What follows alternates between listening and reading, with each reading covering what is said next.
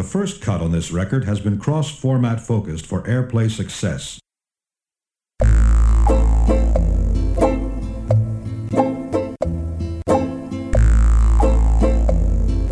The men beat on their drums.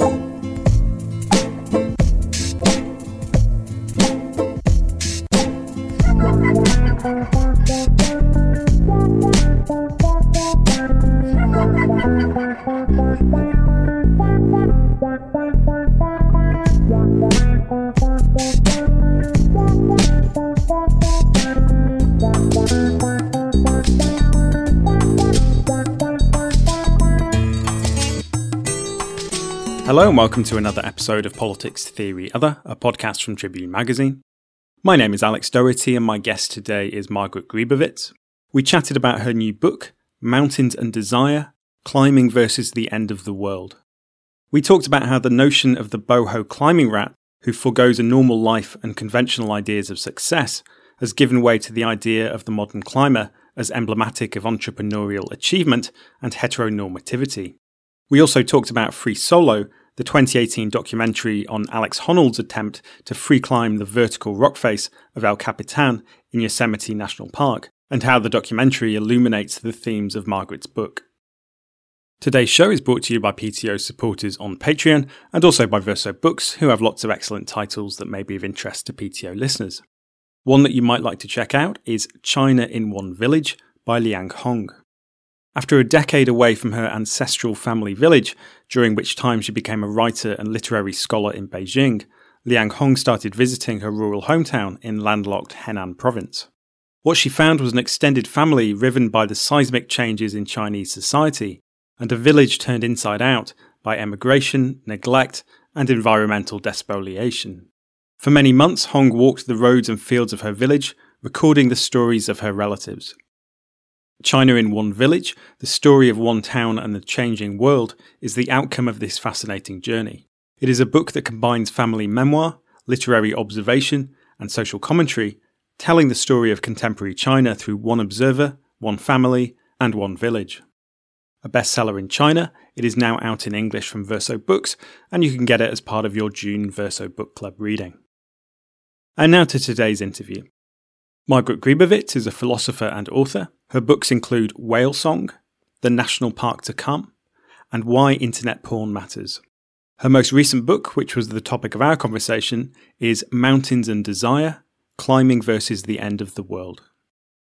So, you write in the introduction to the book that, as you put it, my way into the vast philosophical conundrum that is the mountains was less via philosophy and more via fangirlhood and popular culture. So I wonder if, if we could just start with, with you maybe saying something about how you first got interested in mountains and mountain climbing. And initially, was there a period where your interest was relatively straightforward and maybe akin to other forms of sport fandom?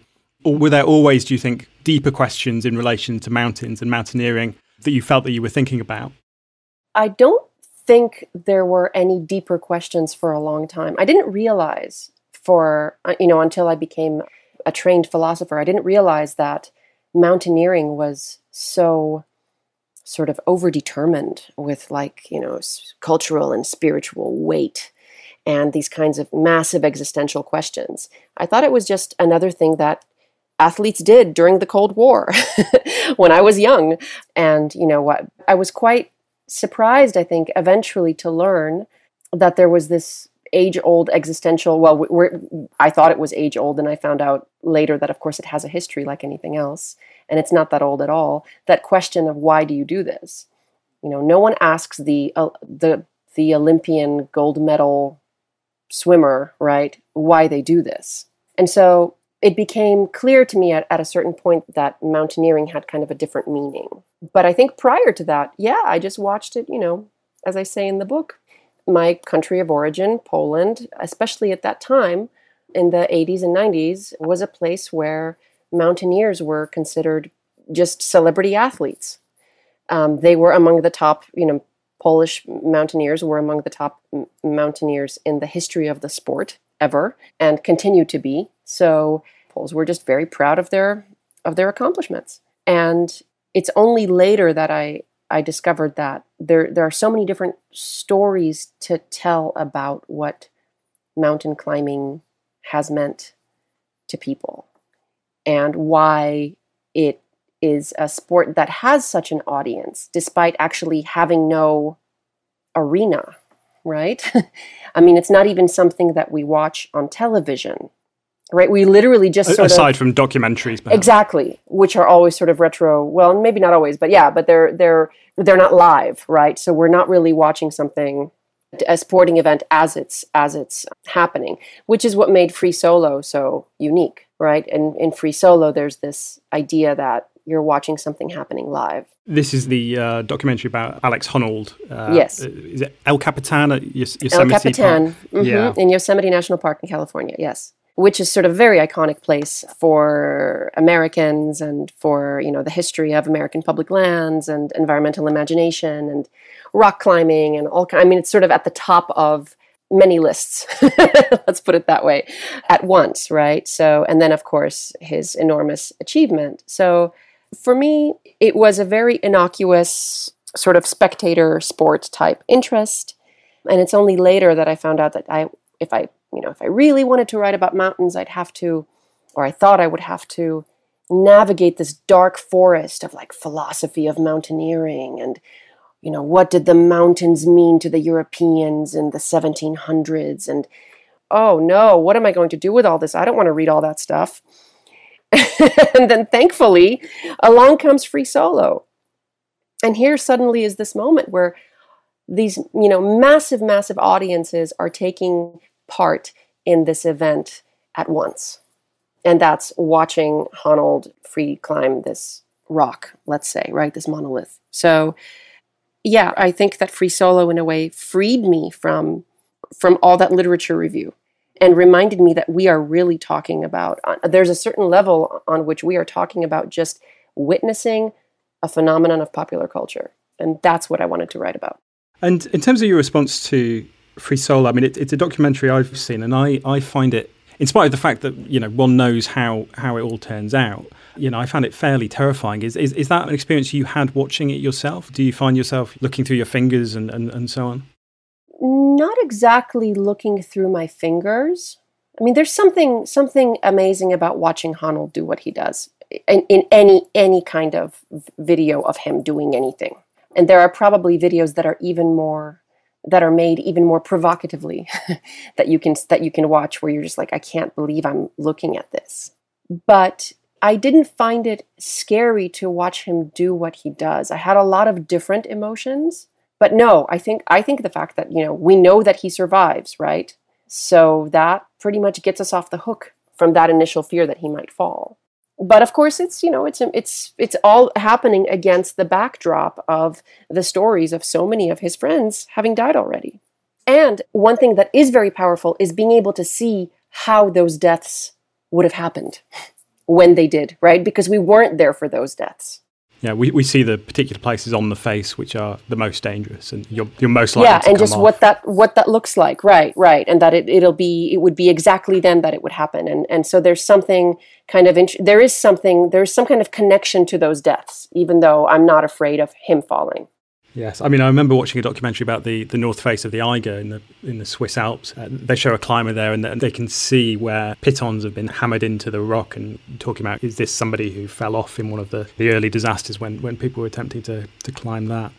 I think we might come back to Free Solo, but just going to the introduction of, of the book. So, the book begins with the first successful attempt to summit Everest in, in 1953 by uh, Tenzing Norgay and, and, Edmund Hillary, the latter who you know gets more of the, of the plaudits, of course. Coming up to Everest in, in the current moment, you write that in recent years, reports from the, the climbing season in, in the Himalayas are less about climbing achievements, and more often you see these stories about crowds causing bottlenecks, and we've all seen that very you know famous photo of apparently people effectively queuing to get up to the top. And also, you mentioned the, the levels of trash and, and rubbish that is on the uh, on the mountain. Do you think that's an accurate description of the situation at, at Everest, or do you think to some extent our very understandable anxieties about the state of the world and about climate change, coupled maybe with a certain more misanthropic strand of environmental thinking, means that we can only see human interaction with the natural world, in this case, in the Himalayas, as negative and, and destructive, and that perhaps there are still, even today, you know, positive stories to be told about about people in the in the in the Himalayas. Yeah, I mean, I mean, I think both are true, right? It's not that it's not that the stories are inaccurate, but there's definitely a massive shift in focus to these kinds of stories, right? Rather than the kinds of stories that we might have been interested in 20 years ago, which were stories of, you know, conquest and triumph, right? Or maybe even stories of, of death, but again, what kind of death are we talking about, right? There's the the tragic heroic death, which is a very different thing for the public to wrap its head around than the kinds of stories that we're reading in the media now where you have people dying in front in front of other like climbers sitting down and dying in front of other climbers who just pass them by and keep going because they're in such a hurry and because you know time is of the essence and all that stuff. So there's death and there's death. And that's another thing I, I, I really want to bring out in the book as well. I think that this sh- the shift that you are describing right? I mean i think that's really what my book is about. And that if we're looking at this kind of shift in, in what mountaineering is coming to mean, right? Then the question becomes do those, you know, those real things that once motivated climbing, that many climbers today will tell you are still very much there, right? And that's why I wanted to include all of those interviews or of those moments of interviews in my book as well, right? When Honnold says, man, I think I'm still doing it for the right reasons. Or when Ueli Steck says, you know, Everest, despite everything that's happening on Everest, it's still the highest mountain in the world, right? And this this is why I go back there. There's always you hear from climbers a kind of invoking of a kind of timeless truth about the practice that motivates them. And I'm interested in what happens to that timeless truth when you've got a public that has lost sight of it, right? When you have a, a, a vicarious public, an audience that has been sort of, you know, pushing you along and urging you along, that's now saying things like, I don't get why you're doing any of this anymore. Because all I can see is destruction and obsession and arrogance. And on that comment from the climber Ueli Steck, who, uh, of course, died in the Himalayas in a, in, a, in a climbing accident, you make the point in the book that that emphasizing of, you know, Everest is still Everest, the fact of, of saying that means that the meaning of, of Everest is now contested. It doesn't mean what it once did. And you also suggest that its cultural resonance is, is close to being exhausted and that climbing no longer means what it once did. And, and uh, I think you, you mentioned the philosopher Baudrillard and his comments about, about the moon landings and the way in which the first moon landing is not a step towards anything else. It's, it's, it's a full stop. It's, uh, it's the end of something. And we can perhaps see the, the successful summiting of you know the last kind of problems of the Himalayas as, as they're described as being similar in, in that way. Could you talk about that a little bit? It's funny you should ask me this now, just as we've you know discovered that Jeff Bezos is going to send himself into space as a tourist, right? And we've been, we're up against the billionaire space race now. You know, all these guys being these super rich guys going up and you know kind of um, as I like to argue, ruining ruining it for the rest of us. um, you know, and I, and of course these are these are related things, right? I mean, part of the crit- critique that so many people have of Everest these days is even when they don't know anything about it, they'll say, "Oh yeah, it's just it's just a bunch of you know rich dweebs who can afford yeah, to go up do, there and doing that bucket like, list." yeah, doing their bucket list and, you know, like, yeah, they train, quote unquote. Great. They got to go to the gym for four months. Who cares, you know? Because, of course, the same thing is happening with these space race guys. They're going to have to train if they want to go up into space. And they're using that as a kind of protection against the charge of being tourists. But I mean, that tourist charge is really quite powerful, right? Because it's, again, we're talking about tourists as opposed to what? Tourists as opposed to real explorers or tourists as a, or, you know, uh, yeah, tourists, as opposed to the mountaineer who goes somewhere that is unexplored and comes back, right, with all this new knowledge. Like, that's not what we're going to get from the billionaire space race. And we know that. And then the question is, right, what does that do to the public's feelings, general feelings about why go into space at all, right? And what do we think we're going to find out there? and what is this practice really about? Like, what is the practice of space travel, what are we trying to get from it? Right? What is it we want from it? And I think that that practice now being sort of populated by aging billionaires changes the scene quite dramatically. And likewise, the practice of mountaineering being populated by very wealthy, sort of, you know, capitalist growth driven people changes changes that changes it.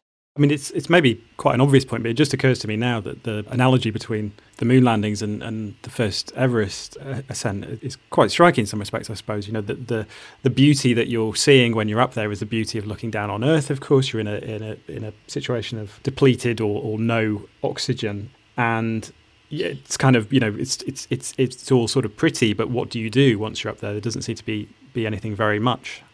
Absolutely, that's why these are practices that become they become these incredible sites of projection precisely because they're so like as you're pointing out they're so like they're so plastic right? I don't want to say they're so devoid of meaning but they're so sort of under you know underdetermined and plastic and malleable. They can mean so many different things. That's one thing I, I try to emphasize in the book you know i really want to stay away from any kind of account of why people climb at all or why they're so interested in the summit because I maintain that people can, will continue to be interested in summiting. But summits mean very, very different things in very different contexts. And there is no one answer to this. And there will, and we're, we're about to, you know, we're entering a future in which there will be even more and even greater diversity of answers to this, I think on the point around the very jaundiced kind of attitude people take now towards the climbing of Everest in in particular, and you you know you have that fantastic photo in the in the book of a wedding at, at base camp of people who are you know probably absolutely freezing in like a suit and and you know wedding dress and so on, and you say that you know this kind of image is is become sort of embarrassing and you know basic almost. But well, it's I, and I want to qualify that a little bit, if I may interrupt you. Um, it's it's a little cringy only because all wedding photography is cringy. okay, I don't want to say that like this is more cringy than any other like you know bombastic wedding photograph. I mean, we just everyone cringes at wedding photographs. Okay, done. Sure. Okay, go on. yeah, no, it's an, it's an important point. So, yeah, I mean, what I was going to say was that although there's this kind of very sort of cynical view of, of climbing in the Himalayas, at the same time, there seems to be this awe and, you know, great valorization of climbing at places like El Capitan in, in, in Yosemite Park. And, and I was wondering if you think there's been a shift perhaps from an interest in, in mountaineering per se, and particularly in very sort of harsh climatic conditions, as in as in the Himalayas, and towards this kind of very technically brilliant rock climbing of, of these more accessible places. And is that, do you think, to do with the fact that it's more visible, that there are greater possibilities for, for you know creating documentaries and filming and so on? And also perhaps and, and, you talk about this in the book this prioritization of almost superhuman physicality over maybe other abilities such as the yeah. ability to endure in, in very sort of uh, extreme weather conditions for instance. Absolutely. Endure in extreme weather conditions get along with your teammates for months at a time you know in conditions of extreme proximity. Yeah i think in general himalayan mountaineering and just in that kind of like cold cold climate you know high altitude climbing is yeah, it's it's not as fashionable to a certain I mean, it's not as cool. Let's put it that way. I don't want to say it's not as fashionable. I don't I don't think it has the cool factor that something like rock climbing has these days. And that and there are lots of different reasons for that. And one of those I think is also because as I try to make clear in the book, the metrics that were sort of operative in the Himalaya, by which you, we could say, well, these things have been done already and these things haven't been done yet, those metrics are sort of getting maxed out. So either someone needs to invent new metrics for high altitude climbing and say, now what we're going to do is this, and let's all be in a race to do this first, right? Or it's all going to turn to rock climbing, which, you know, there are there are still so many faces that are that haven't been climbed and that are you know really really difficult. And yeah i don't i don't i'm actually not the person to to, to comment on rock climbing because i don't know that much about it. And there is a ton to know about the sport and how it actually works and how the metrics in that sport work. You know how certain levels of difficulty get determined. Who determines them right? And what are the committees that sign off on these numbers and all that stuff Yeah, I think Himalayan mountaineering is the stuff of because so much of it happened, so much of the great, great firsts happened like to the boomers. you know, it, it, it, it, happened already and it happened a while back. Yeah, they bought the houses for cheap. They climbed the mountains first. They climbed the mountains. Yeah, they took our mountains. left, left nothing for us. yeah, you know, we look at those photographs and we look at that video footage, and those t- those days are over. Those times are over, and and romanticizing that culture and those forms of masculinity and even those forms of like mediation and film i mean all of that is it's in the past right so yeah i think i think it's hard to now try either that will have to be invented anew like i said or it will just kind of fall away and become the stuff of tourists and thinking about the big climbing and, and mountaineering documentaries that there have been over the last you know sort of decade or, or so. Do you think then that perhaps Touching the Void, which is another very popular and, and, famous documentary, which is based on Joe Simpson's book of his climbing accident whilst trying to descend from Siula Grande in, in Peru, which is this very tall and, and snow covered mountain with a, a glacier at, at its base and a more sort of Himalayan like situation. Is that popular then precisely because it's a it's a story about an accident and trying to survive and endure through that accident rather than it being about achievement which is obviously the case with something like free solo where it's about climbing rather than mountaineering exactly. Well i mean i don't know. You tell me. Uh, well why, I mean, why, why do why do certain stories become so legendary? I, of course, know Touching the Void by heart, but I've also followed a little bit about sort of what what's happened with that story since then. And from what I understand, Joe Simpson was then sort of, you know, he, he became an inspirational speaker after that. Yes. Right. Yeah. So we're not just talking about that story. That story then got sort of, it didn't just get popular, it also got co opted by a certain kind of world, right? It got co-opted by the business world, by the corporate world, and and Joe Simpson was, you know, being invited to to speak to people about what happened to him in a way that was supposed to, you know, turn them into greater achievers, right? So the problem of achievement is never go- is never not there. you know, the the specter of achievement is never not there, right? If you can take something like that accident and turn it into a story of achievement against all odds, then you've got at the end, and I'm not saying that that Simpson has done this at all. I'm, t- I'm talking about sort of what how stories like this get co-opted, right? I think that's that's one of the problems is stories of adversity in the mountains get absolutely co-opted by larger narratives of you can do it no matter what happens to you, which isn't really what touching the void is about.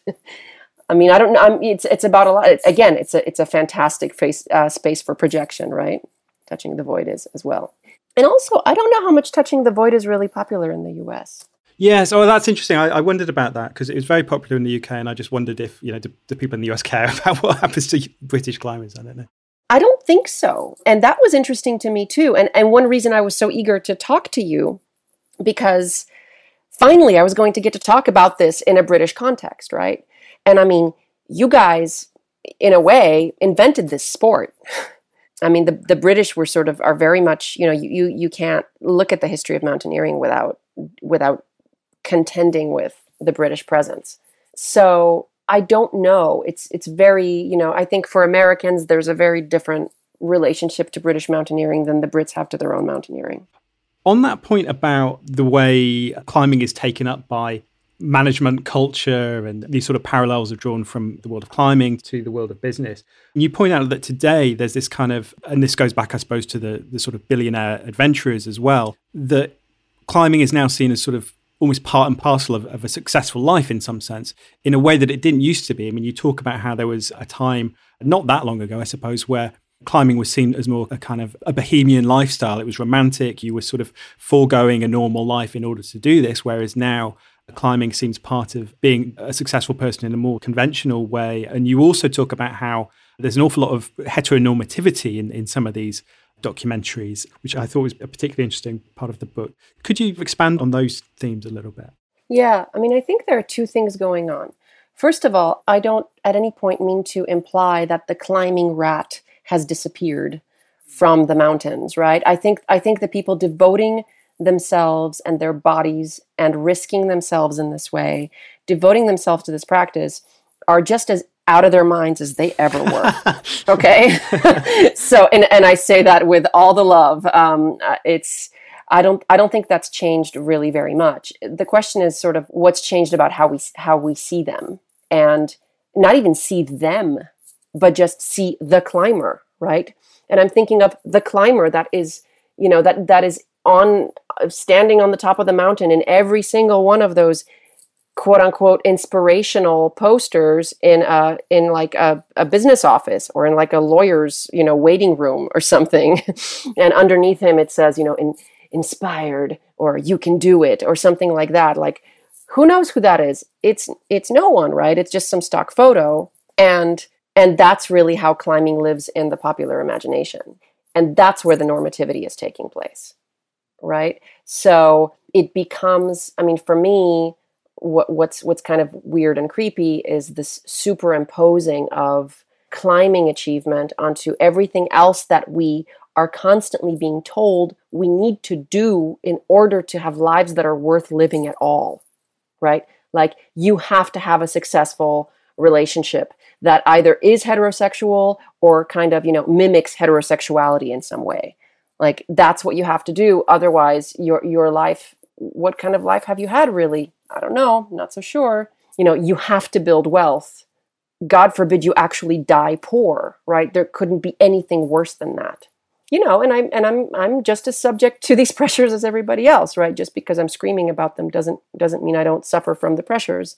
But all of that has become sort of part of the conversation around climbing is strange all the documentaries about climbers also talk about their personal lives also talk about their romantic lives also talk about whether or not they have children.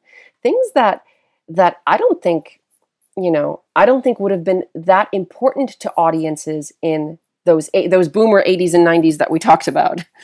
You know when audiences were were fascinated by climbers back then i don't think the question at the top of their their lists of questions you know was well are you going to have children or not right? I, th- I think the the imaginaries were different, and the demands, the kinds of things that we wanted to hear from climbers were different, and and a lot less boring.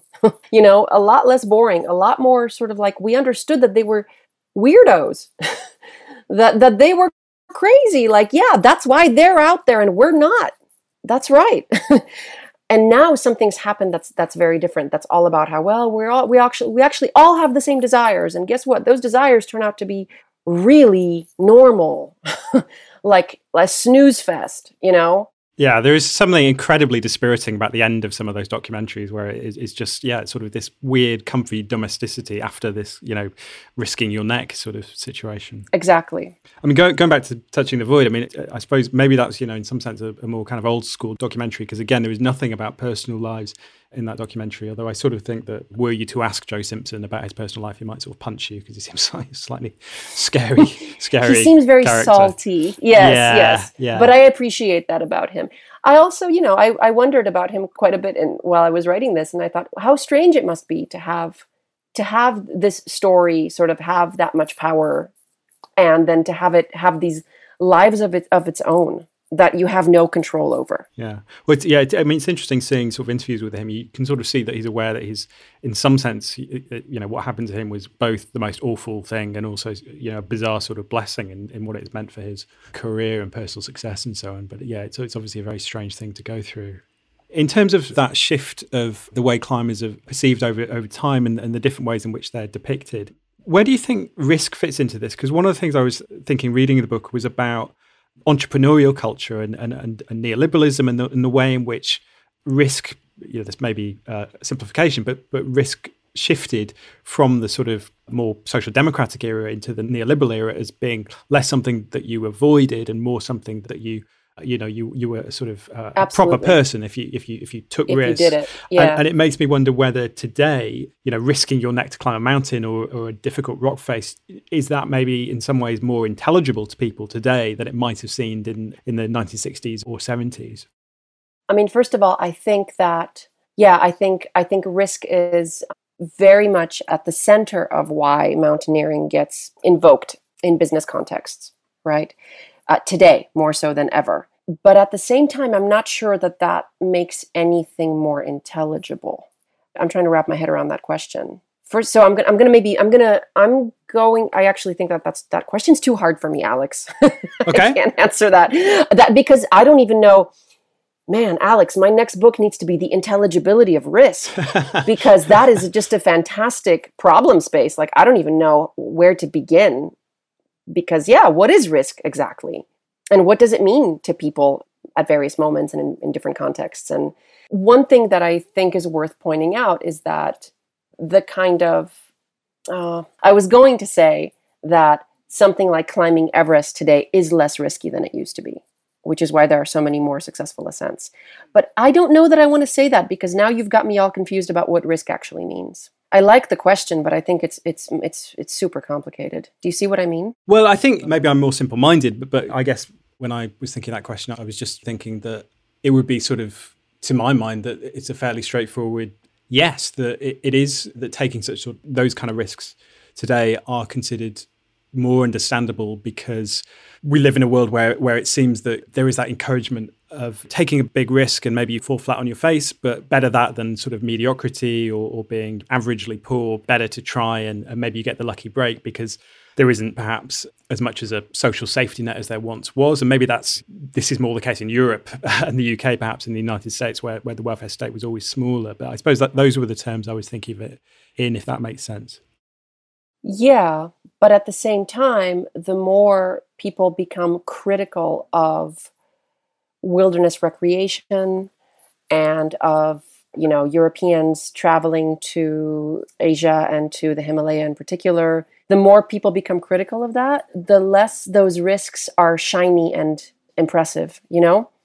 The more you've got also you've got this critique of of the risk and people saying like why would you risk yourself for something that actually doesn't mean what you think it means? Yeah, I mean, I, I suppose, I, I, guess in my head, and, and when reading the book, I'm, I'm seeing quite a sharp division between going to the Himalayas, say, or the Andes, and climbing somewhere like El Capitan, I suppose, which I feel like is more sort of uncomplicatedly endorsed these days. But maybe that's not that's not right. You know, and keep in mind, a lot of these high-end expedition companies in the Himalayas, they guarantee you an ascent. Mm, yeah. Yeah.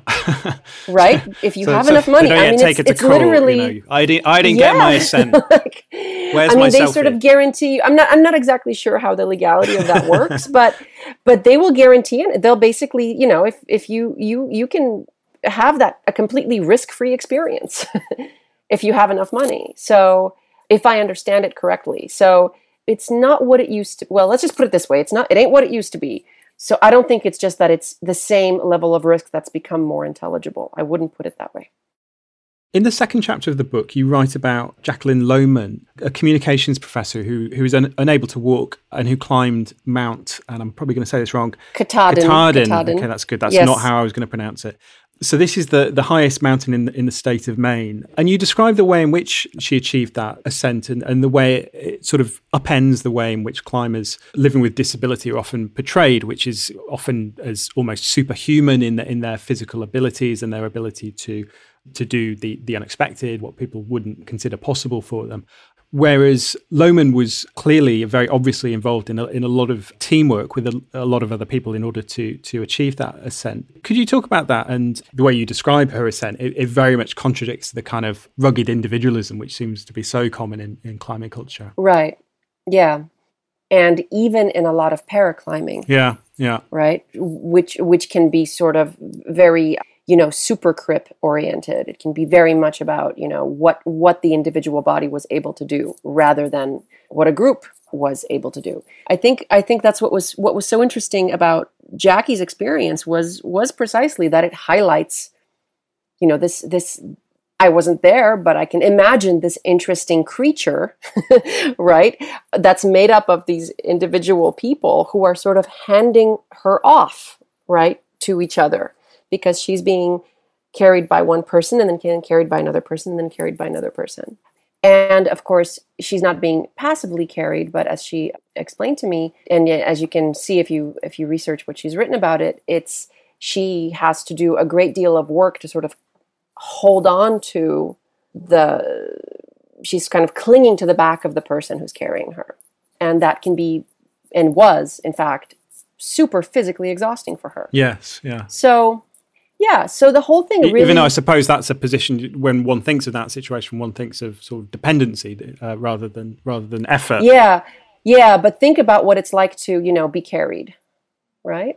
as an adult person, think about what it's like to even be on someone's you know piggyback as a child. Like I remember what that felt like, and like yeah, you had to really work for it. Yeah, yeah. or you're gonna fall off. so yeah, so I think what her ascent does is it really sort of stretches the boundaries of what could count as climbing and and really sort of tests us as the audience, right? Forces us to ask ourselves at what point is it no longer climbing? In the same chapter, you write about the ecofeminist thinker Karen Warren, and you describe the contrast she she made between in her words, oh, sorry, in your words, in fact, a sense that are understood in androcentric colonial terms as, as conquests from those that are more about climbs described in sort of cooperative and, and relational terms. But you argue that there's actually something lost by by drawing that quite sharp binary yeah. on, on, the issue of, of summiting. What is it that you think is lost, or what do you think is perhaps not so helpful about making that sort of sharp distinction? Well, first of all, I, I don't think it's real at all. I mean, if you if you read any climbing writing, everyone is constantly talking about both things at once. the they're absolutely in it for the summit. But the hour to hour, minute to minute experience of everything from training to preparing to choosing your team to to the climb itself and to you know to what turns out to be actually the most difficult part of the climb which is the descent right that's where most of deaths and accidents happen. So all of that is always about all these other things. All these things that we as non-climbers don't know about because all we can imagine is the person on top of the the person on the summit, you know, wielding their flag, right? And so I think it's sort of a false distinction in the first place and I don't think it describes the experiences of many climbers, certainly not the star climbers at all, like the elite climbers. That's not how they would describe their experiences. And I think I'm not sure what is to be gained when we focus on this kind of, you know, relational climbing that doesn't care about summiting, when we want to say that that's the stuff of women climbers, for example, or that's the stuff of indigenous climbers, right? They're not, you know, they're they're in it for, you know, I don't know, spiritual rituals rather than the summit. Like, well, I'm not sure that that's true. And maybe, the, you know, I mean, and what about the summit as a spiritual ritual? And what about the summit as as a massive, you know, achievement from a feminist perspective? I'm not sure what I'm not sure how to put it exactly, but I'm not sure we're doing anyone any favors by asking them to disavow the summit. Yeah, I mean, it can seem somewhat patronizing, I suppose, because in I mean, as you say, it sort of posits women as just being about relationships and, and right, exactly, behavior and so on. Yeah yeah i mean this idea that yeah that women climbers aren't about the summit you tell that to any women climber please. In the fourth chapter of the book i think you write about climbing in the so-called death zone. So this is above 26000 feet uh, the kind of altitudes where most humans you know can't survive for extended periods of time because of the low level of oxygen in the atmosphere and you talk about the way the issue of, of, oxygen deprivation has a much greater resonance now, of course, in the era of COVID and ventilators and, and so on. Could you sort of flesh out a little bit what you were getting at in this chapter? Because it's the one chapter for me where I, I wasn't entirely sure what you were driving at in making parallels or, or bringing these two topics together. Well, I found it striking that one of the things that we seem to be after and high altitude climbing is trying to find that limit right? Trying to find where how high do would we have to go right in order to finally die? Like in order to in, like how high is too high right? That's that's sort of been the question. And every time we thought we knew the answer we turned out to be wrong. So this question of oxygen is really at the forefront of what drives climbing as a kind of post-human or a post-humanist imaginary right this idea that the that we are always changing into the the future form of ourselves right that human bodies are are are evolving still that human bodies are still, you know, growing into whatever they're going to be. The the oxygen question is what really fuels when we talk about, you know, human achievements in the Himalaya. We are we're we're right in the background of that, right? We're actually talking about oxygen. And we're talking about this question how high is too high? And what can the human body really endure? How little oxygen can the human body really endure? So I found that interesting you know, as I was writing about this, here we, you know, and suddenly enter COVID 19. Which, of course, closes the, the mountain, so to speak. Closes the mountains. Meanwhile, you know, I'm sitting in the United States, and the Black Lives Movement takes as its main hashtag for a few weeks at least hashtag I can't breathe. So, you know, there was quite a bit of conversation around what breathing actually means and why we need to breathe, right? What is, you know, breathing room? There are so many things that almost sound like metaphors, right? Like hashtag I can't breathe was this kind of metaphor, but it wasn't a metaphor, right? In George Floyd's case. And and of course, in the case of COVID-19, it's not a metaphor. It is and isn't. Right? We've got we've got this world that's literally coming apart at the seams and all these people dying on ventilators in the hospital at the same time. And we've got a late capitalist culture that uses the high altitude mountaineer as its ultimate icon of achievement. And what the high altitude mountaineer actually is, is the person standing, we imagine, because as I point out in the book, it's not actually like this, but we imagine them sort of coming up to this precipice, right? Past which it's impossible to live.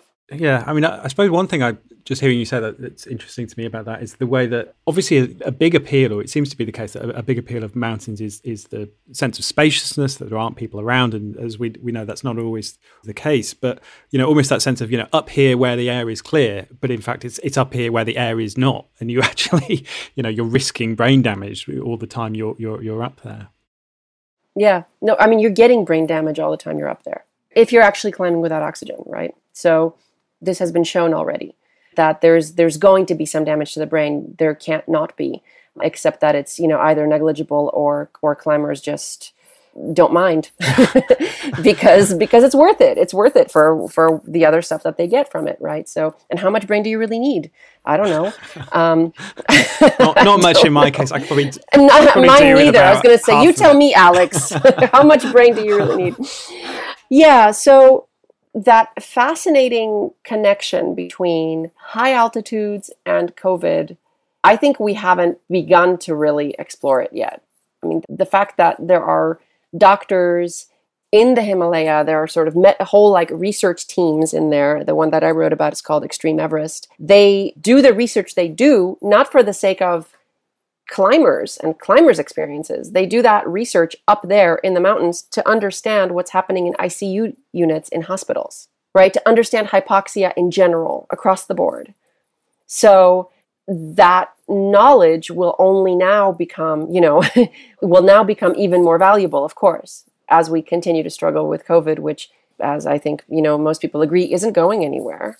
And in fact, I just recently read someone sent me something, I think it might have been from The Guardian, where climbers and their porters are being asked to bring their oxygen bottles back down. Cylinders, yes. No, I saw the same. Did you see that? Story. Yeah, yeah, yeah.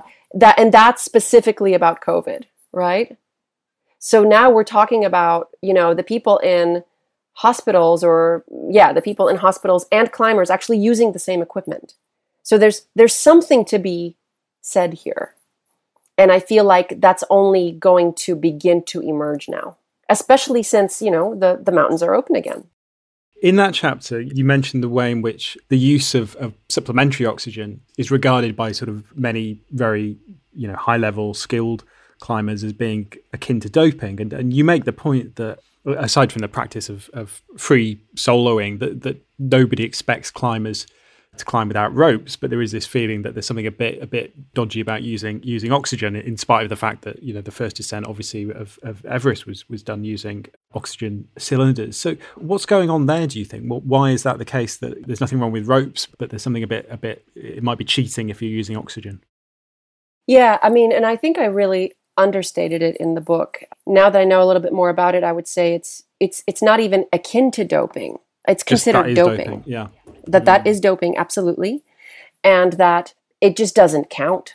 It just makes your ascent not count, right? So when the Nepali team had their first winter ascent of K2, which is what I end the, the book with, as soon as that happened, the next day there were interviews with climbers who immediately said, "Yeah, but they used they used oxygen, or some of them used oxygen, so it doesn't actually count as a first ascent." I mean, it's this is the most contentious thing in climbing, and from what I understand, there is no such thing as elite athletes seriously climbing with oxygen, right? So supplemental oxygen is for the rest of us. it's for the rest of us so that we don't die up there so we can go back to our, you know, our boring lives and our jobs afterwards. But yeah, from what I understand there's oxygen use is just not it disqualifies you in the minds of almost all elite athletes as a peer. So why that is, you know, that's kind of one of the questions for me. I mean, I have the same question as you do, right? Why this and not something else? Is it that it's a more sort of obviously technological form of assistance? You know, there's something very old school about about ropes and carabiners and, and so on. That's not quite the case with oxygen tanks. Or I mean, that's not all that persuasive to me. But I wonder if that's something. No, because I mean they're pretty they're pretty old. Yeah, you know, those tanks are pretty old. I mean, you look at those pictures and everything looks like that's like saying, you know, that submarines are too modern or Yeah, something. It's yeah. like those things are old, man. um, I, I I don't know, honestly. I don't know what it's about, but it it might have to do with just how just how basic breathing is, right? That in our minds it lives as the most as this absolutely original thing that we are doing. This absolutely primal, you know, like sh- short of just you know blood pumping through our veins, which of course is related to oxygen, breathing, the, the that that whole system, the way it works, that's what we are, Mm, yeah. right?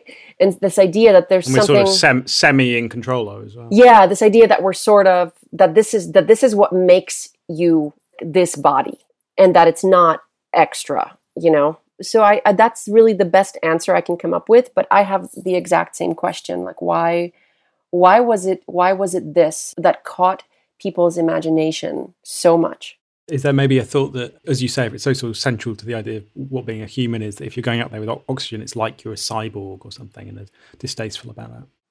I mean, you know, there are people who are better equipped to answer this than I. Historians of mountaineering in the Himalaya are, you know, they'll they'll talk about this at length about how pulmonary physiology is born at the same time as Himalayan mountaineering, not by accident, right? And so what we'd really have to look at is not just the the conversations around mountaineers, but the conversations around breathing, right, and pulmonary physiology at that time, right? We'd have to look at the history of medicine. We'd have to look at how did breathing come to be what it is? How did breathing come to mean what it what it means? Because things weren't always like this. Is there anything you'd sort of like to say before we finish up, or anything you, you feel you particularly like to address? I mean, there's so much in the book. Um, yeah, there's a lot in the book. I think I would only add that, you know, one of one of my main points that I want readers to take away is that these things that we think are these activities or practices that we think are driven by human desires that are absolutely basic and universal. They're actually driven by desires that are changing all the time and that, that are very changeable, right? And so I think that was the lesson for me writing this book and thinking about mountaineering in this way was to realize just how much, you know, desires can change. And that's why I stayed away from doing a philosophy of mountaineering Yeah, yeah, because I didn't want timeless universal truths that I could extract out of climbing. right? That that's not what I was in the business yeah. of. It's I in, was in a the more business of- sociological place, perhaps, or Um, no, I was just sort of in the business of of sort of doing a kind of almost doing a kind of ethnography of desire, you know, just trying to show that these are that that these are things that that are that that that, that change over time that are historically variable, right? And and contextual. So and so that's that's why I sort of kept returning to George Mallory's because it's there as again a site of projection, right? Because we can make that answer mean anything we want.